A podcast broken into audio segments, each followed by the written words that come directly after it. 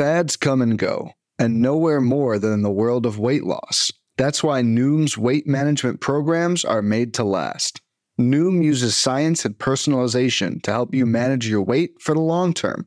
Their psychology based approach helps you build better habits and behaviors that are easier to maintain. The best part? You decide how Noom fits into your life, not the other way around. Sign up for your trial today at Noom.com. That's N O O M.com to sign up for your trial today. Welcome to the First Pitch Podcast, brought to you by PitcherList.com, your daily morning podcast, updating you on everything you need to know to win your fantasy baseball league. Here's your host, Chad Young. Hello and welcome to the First Pitch Podcast. As the man said, my name's Chad Young. You can find me on Twitter at Chad Young. As expected, the Nats called up Cade Cavalli for his debut Friday. They also activated infielder Luis Garcia, released Maikel Franco, and placed Cole Ragans on the IL. But Cavalli is the story here. Unfortunately, not a great story. He lasted just four and a third innings, gave up seven runs on six hits and a couple of walks with six strikeouts. He didn't give up a home run, so that is good. He did manage 13 whiffs on 99 pitches. His curve did the heavy lifting and he didn't get hit that hard, never giving up a ball over 101.4 miles per hour. In fact, the Reds had just a 179x batting average for the game, despite getting nine hits. So I'd argue this is better than it looks on the surface. Garcia, by the way, who I still think is an interesting player with some breakout potential, was one for four with an RBI and a stolen base. He was hitting second in his return to the lineup. If Cavalli wasn't the biggest news of the day, it's only because the Phils activated Bryce Harper off the IL. Harper returned alongside Bailey Falter, with Yairo Munoz headed back to the minors to make room. Falter replaced Zack Wheeler, who was placed on the IL. Harper was in the cleanup spot as the DH, went one for four with a two run single in his first plate appearance back. Falter started and lived up to my expectations as a risky but decent streamer. He got a win and a quality start, went six, gave up three on five hits with six strikeouts, zero walks. Not something I'm real excited about using again in the future, but with a good matchup like this, it played out well. With Nolan Arenado headed to the paternity list, Juan Yepez was back for the Cards. He just got a pinch hit plate appearance Friday, was 0 for 1. Curious to see what kind of playing time he gets, but there isn't really a ton of room for him right now. The Cards, by the way, also got back closer Ryan Helsley from the restricted list on Friday. A flurry of moves for the Padres. Out go Matthew Batten to the minors, Jose Castillo, same, and Jorge Alfaro to the 10 day IL.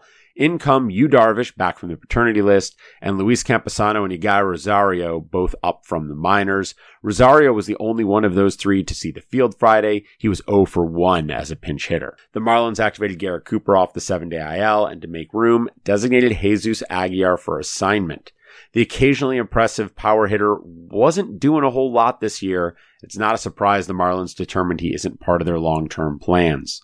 Another team headed to Toronto, another set of players outed as unvaccinated. This time it's Ryan Tepera, Aaron Loup, and Taylor Ward of the Angels who were put on the restricted list. Ward, the biggest fantasy impact. The other two are decent relievers, but missing a weekend of action just isn't that big a deal from a fantasy perspective. Already mentioned a couple of upcoming returns. Davis Martin back for the White Sox today, David Peterson to start for the Mets. But a couple of new pieces of news. Luis Gonzalez expected to rejoin the Yankees today, and Dallas Keuchel getting another of his nine lives as he joins the Rangers to start against Detroit today. Justin Steele has been stellar since the All-Star break, was pulled early Friday with lower back tightness. He was at 88 pitches, so it's not that early, but he lost a shot at a quality start as he got pulled at five and a third. Having given up a run on four hits with six strikeouts and four walks. The four walks is ugly, but the rest, yeah, pretty good. Would be unfortunate if he had to miss some time given how he's performing. LaMonte Wade Jr. scratched with hip tightness Friday. Stay tuned to see if he'll miss some time. One other update, Adbert Alzolay will make a triple A start on Saturday as he continues to work his way back. Finally, a couple of extensions. Tyler Glasnow signed with the Rays through 2024, and the big one, Julio Rodriguez signed a contract with a bunch of layers. Super interesting. Go read about it. Long and short of it is, he's going to be a Mariner for a very long time, and he will become very rich in the process. Congrats to both J Rod and Glasnow on those deals. On the field Friday, Mookie Betts had a day, four for six, three runs, four RBIs, a pair of home runs, a stolen base, one of the best in the game, just doing it again. Jo Adell had a pair of home runs as well, going four for five with three runs and three RBIs. If he can keep making contact, he can do big things. An unexpected combo meal from Yandy Diaz, three for four, two runs, one RBI and a walk. That was just his eighth home run and his second stolen base. Can't be that common for a guy this late in the season to have that few of those and still get one of each in a game. I called Riley Greene's name a couple times recently, and Friday he was three for five with a home run, a triple, three runs, four RBIs, and you can start to see it coming together for him. Ha-Seong Kim, three for six, five RBIs and a run, plus his seventh home run on Friday. He's quietly had a really strong season, and while you could definitely not say they don't miss Tatis, Kim has at least made it a touch easier. The Cubs got two hits, and they were both Ian Happ home runs, and they were both two run shots. And so the Cubs managed to win four to two off just that. Kind of crazy.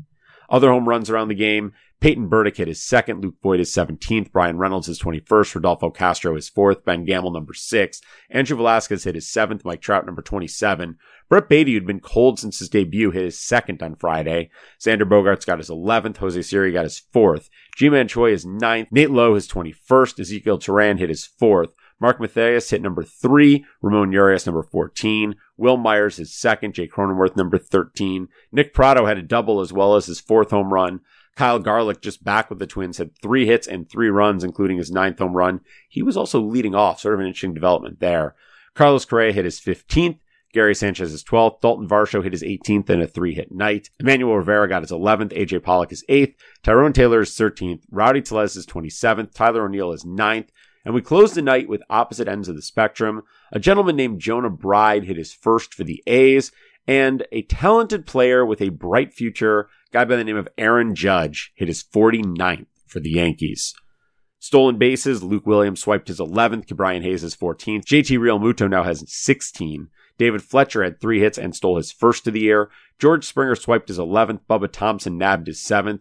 Adolis Garcia now has 21. Cedric Mullins is up to 26. Tommy Edman matched that. And Amed Rosario swiped his 12th. On the mound, we're going to start with Kyle Bradish. Against the Astros, eight shutout, allowing just two hits and two walks, striking out six, easily the most impressive start of his career.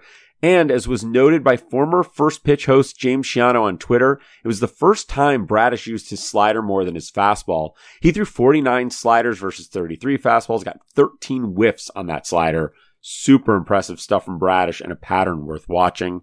Gerrit Cole strong Friday going seven and a third, allowing a run on three hits, two walks, and 11 strikeouts. That Bride home run was the only damage he allowed. Mike Minor's been awful, but proved that anyone can shut down the Nats. He went seven strong, allowing just two runs and six hits, striking out seven without a walk. No way he does this again, right? Reid Detmers handled the Jays nicely, going five and a third shutout. He had four hits and three walks allowed. Not great, but the five strikeouts are nice. I actually thought Mitch White would be the better play in this one, but the Angels lit him up for seven runs on eight hits in five innings. Michael Wacha had been so good lately, but gave up four runs on five hits and six innings to the Rays. He did have six strikeouts and just one walk, but two home runs, that is not great. Lance McCullers not bad, but three walks and two strikeouts isn't great. He did throw five shutout, allowing just four hits, but a bit lucky given all those base runners. Very disappointing evening for Joe Musgrove. He lasted just three and two thirds against Kansas City. Gave up five runs and eight hits, although only two of the runs were earned. That does help a little. Not enough, but a little. Joe Ryan still walking more than I would expect from him, but also pitching well. Six shutout against the Giants, three walks and just two hits with eight strikeouts.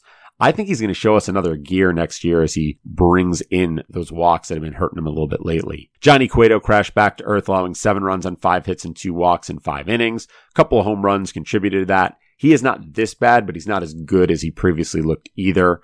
Tommy Henry lowered his ERA to 3.25, giving up just one over five to the White Sox.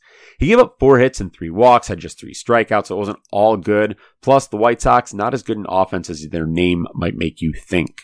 Freddie Peralta had a no hitter going through six, had walked one and struck out five, and got pulled the no hitter and the shutout were both gone three hitters later. Just a shame for Peralta, who looked great. Spencer Strider strode all over the card. Six innings, one run, six hits, a walk, and seven Ks. Dude is just special. Finally, in the last game of the night, Logan Gilbert and Shane Bieber kept things moving in Seattle.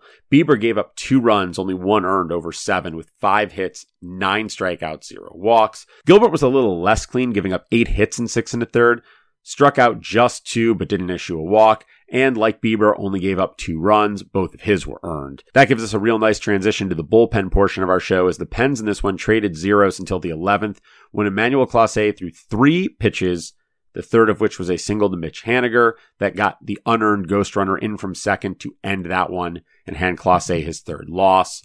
Craig Kimbrel pitched the eighth, trailing four to three, kept it right there. David Price got the ninth up five to four, but blew the save. He ended up getting the win, his second of the year, as the Dodgers piled on five in the top of the tenth. They ended up winning ten to six. Brad Hand was the man in the ninth for Philly on Friday, getting a save in a 1 2 3 fashion, including a strikeout, his fifth on the year. Mychal Givens blew a save in the eighth, but Carlos Estevez blew it right back. That resulted in Edwin Diaz getting his third win of the year. Daniel Bard took his fourth loss. Garrett Whitlock threw eight pitches. That was enough for an inning, a strikeout, and his sixth save of the year. Jose Leclerc got his second save for the Rangers, despite giving up two runs on two hits and a walk. He did strike out all three. I guess that's good, but that's an ugly save and it won't get him many more chances. As we discussed yesterday, Christian Javier was available out of the bullpen, went three innings, giving up two runs, ended up taking the loss. That allowed the O's to win. Dylan Tate got his third save, but that's still Felix Bautista's bullpen. Tate's just living in it. Brandon Hughes blew another save for the Cubs despite striking out the side in the eighth. Sean Newcomb got the win and Manuel Rodriguez his first save for the Cubs after that. Devin Williams gave up one of the Happ home runs to take the loss. Taylor Rogers, by the way, was perfect with a K earlier if you're tracking what's going on in that Milwaukee pen. Wandy Peralta got his third save for the Yankees. He now has their last two saves on Tuesday and Friday, but Clay Holmes should be back very soon. With that, we'll take a quick break. And when we get back, we'll move forward into today. Hey, Alex Fast here, and thanks for listening to this podcast on the Pitcher List Podcast Network. If you're a fan, consider supporting all of us by getting a PL Plus subscription, where you're going to get an ad free website and get access to our Discord, where you can talk to all of our podcast hosts and staff. Plus, you can hang out with our incredible Pitcher List community. It's basically a baseball sanctuary year round for as low as $8 a month. You can sign up at pitcherlist.com backslash plus, and you're going to get your first month free with promo code podcast. Also, don't forget to check out everything else we do as well from YouTube videos, live streams, newsletters, off-season articles, TikToks, breakdowns, over 15 baseball podcasts on our network. We can't stop talking about baseball even during the off-season. So sign up for PL Plus today at pitcherlist.com backslash plus and use promo code podcast to get your first month free. All right. Thanks for listening. Let's get back to the show. And we'll start today with a look at the weather with our friend Mark Paquette. Thank you very much. Well, we escaped a narrow rain delay in Boston yesterday, and today we will see no weather issues whatsoever. So feel free to play everyone. I know I'm behind in my season long, and I really need this uh, day to go off without it without a any issues, and I think that will happen. So good luck to everyone that's in the same boat as me, and I hope you win and I win as well. Have a good one. Thanks, Mark. If you're looking for someone to stream, there's a few options out there. Drew Smyly, Alex Cobb, David Peterson, Kyle Gibson. They're all going to be varying degrees of available, but they're all viable options if you can start them. As for where I'm getting my hitters going, I expect the Mariners to get to Zach Plesac. I also think I'll take a gamble on some Nats versus Luis Cessa. I know we just talked about how the Nats can be shut down by anyone, but they got some guys who can hit, right? Luis Garcia, he could be a good bet today. Finally, if you're trying to decide what to watch, I mean, Shohei is pitching, so you got to watch that. But Dustin May versus Sandy Alcantara, that is the big matchup of the day, and I'm sure a lot of eyes will be glued to it. On that note, thanks for listening. Have a good day, and we will be back with you tomorrow. This has been the First Pitch Podcast, brought to you by PitcherList.com. If you enjoyed today's episode, rate us on iTunes, follow us on Twitter at PitcherList, and help support what we do by joining our Discord with PitcherList Plus at PitcherList.com slash plus.